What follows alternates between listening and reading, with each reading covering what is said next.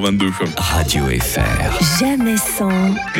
Grégory Cobb ce matin. Salut mon Grégory. Mais salut Mike, comment ça, va, Bah, Ça va super bien et toi? Ça va très bien, ça va très bien. Passer un bel été. Ouais, Ouais, sûr. bon, ça sûr. va, Moi, ça ça va. Bon, ça va. Moi, ça va parce que premièrement, ben, je suis un homme. Il faut dire que pour- sur beaucoup d'aspects, ça aide. Mhm. Euh, Et justement, aujourd'hui, j'ai choisi un thème, une pathologie même dont on parle de plus en plus. L'endométriose. Ah, Alors je sais, être un homme et parler d'un sujet qui touche principalement les femmes, ça paraît un peu surprenant, un peu touchy. Euh, cependant, ce sujet touche également les hommes, car parmi ceux-ci se trouvent euh, des petits amis, des maris, des frères, des pères, et comprendre la maladie, c'est également comprendre ce qu'il se passe lors des crises. L'endométriose, Radio FR en a parlé pas plus tard que lundi par le biais d'une conférence donnée par le docteur Maxime Jacob. Pour faire court, il s'agit d'une prolifération anormale des cellules de l'endomètre qui en temps normal tapissent l'intérieur de l'utérus, mais qui pour le coup vont se mettre n'importe où, comme par exemple dans les ovaires, le rectum, la vessie et même le cerveau ou les poumons dans les cas les plus graves. On peut dire en gros que si les organes d'une femme c'était le VUI fribourgeois, les cellules de l'endomètre, ça serait les bernois. oh là là, non. Est-ce que je viens de faire une blague clairement raciste en comparant les bernois à une maladie? Oui. Est-ce que Mike n'a pas la possibilité de couper Oui.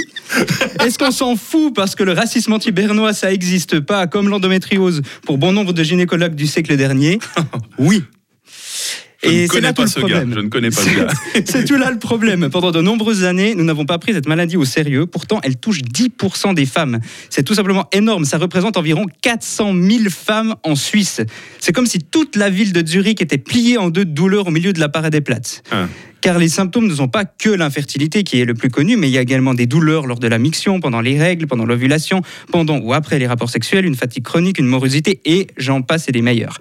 Une pathologie finalement qui prend un CDI dans vos organes et je te garantis qu'elle connaît pas les 42 heures par semaine. hein. Ah, l'endométriose, si elle, elle est comme elle est, hein, mais une chose qu'on peut pas lui reprocher, c'est que c'est une bosseuse. Elle va pas te lâcher tout le long de ta vie. Euh, le problème, c'est que vu que cette maladie n'était pas reconnue, la recherche n'avançait pas et du coup, on se retrouve en 2023 sans réel traitement. Je reprends les mots du docteur Jacob qui recommande d'appliquer une bouillotte chaude lors d'une crise. Une bouillotte. Ok, bah là on est revenu au siècle dernier Ouais, justement. hein. une bouillotte en bouillotte. 2023. en 2023, tu peux piloter une voiturette télécommandée sur Mars. Par contre, l'endométriose, ça se soigne avec une bouillotte.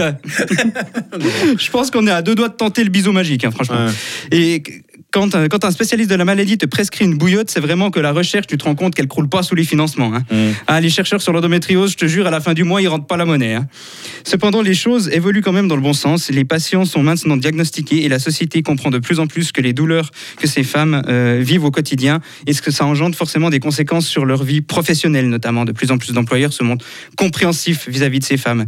Oui, parce que lorsqu'on doit continuer à travailler avec des douleurs pareilles, c'est compliqué. Tu vois, Mhm. déjà, moi, j'ai de la peine quand ma collègue, elle claque sa manicure pendant 5 minutes sur le bord de son clavier. Alors imagine-toi Ouais. si j'avais une horse de bernois alcoolisés dans mon ventre en train de chanter Berner Oberland is schön. Ce serait vite compliqué. Bref, je pourrais parler des heures des problèmes que cette maladie vient exposer, mais je manquerai de précision et je pense juste que l'on doit retenir une seule chose, c'est que cette maladie existe et elle se retrouve dans leur ventre et certainement pas dans leur tête. Grégory Cobb ce matin sur Radio Fribourg. Ton premier spectacle, attention, ça démarre le 25 novembre au Strap de Fribourg. Je pense qu'on aura l'occasion d'en reparler, mon Grégory. hein. Avec grand plaisir. Allez, passe un bon week-end. Radio FR. Jamais sans. Vos best-of tout au long du week-end. One Republic, 7